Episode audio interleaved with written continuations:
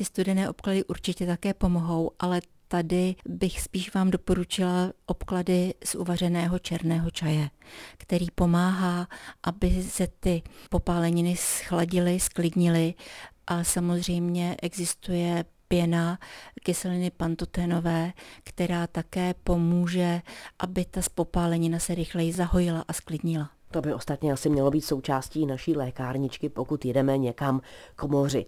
Nicméně, pakliže máme popáleniny z přílišného opalování a slunění se, tak asi musíme na chvíli vynechat slunění a zůstat doma nebo se přiobléci. Ovšem existují tady také i nějaké vitamíny, něco, co můžeme přibrat eh, k užívání na podporu organismu. To byste se museli na to připravovat hodně dopředu a brát si karotén nebo se spát mrkví už několik měsíců předem, aby se alespoň trošičku ta kůže a váš organismus na to adaptoval. Ale i potom může dojít ke spáleninám a to je právě to, že byste neměli se vystavovat tomu prudkému slunci přes poledne, to znamená mezi 11. a 3. hodinou odpoledne. A pokud už se vystavovat budete, tak byste měli mít minimálně tmavé brýle, nějaký klobouček, pokrývku hlavy, případně oblečení s delším rukávem.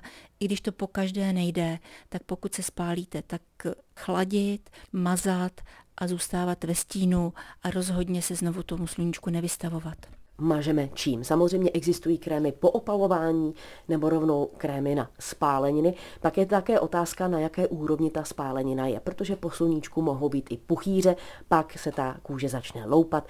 Takže to vše jsou projevy, na které bychom měli být připraveni. To ano a hlavně potom, když už se ty puchýře oloupají a je pod nima taková ta hezká růžová kůžička, tak ne, že si ji budete rovnou zase opálit, abyste byli stejnoměrně hnědí. To ne. Tahle ta jemná čerstvá kůžička je náchylná k tomu, že se spigmentuje trvale a budete tam mít pak slušivé hnědé fleky.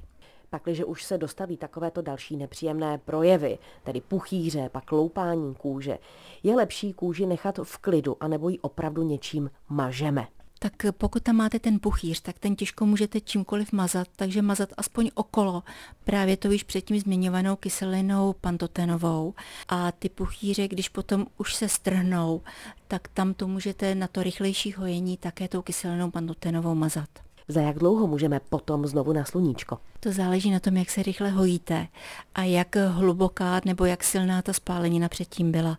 Pokud ta růžová kůžička potom už zbledne a je už normální, tak můžete na chvilku na to sluníčko jít, ale to se objevuje tak po těch 14 dnech a 4 týdnech.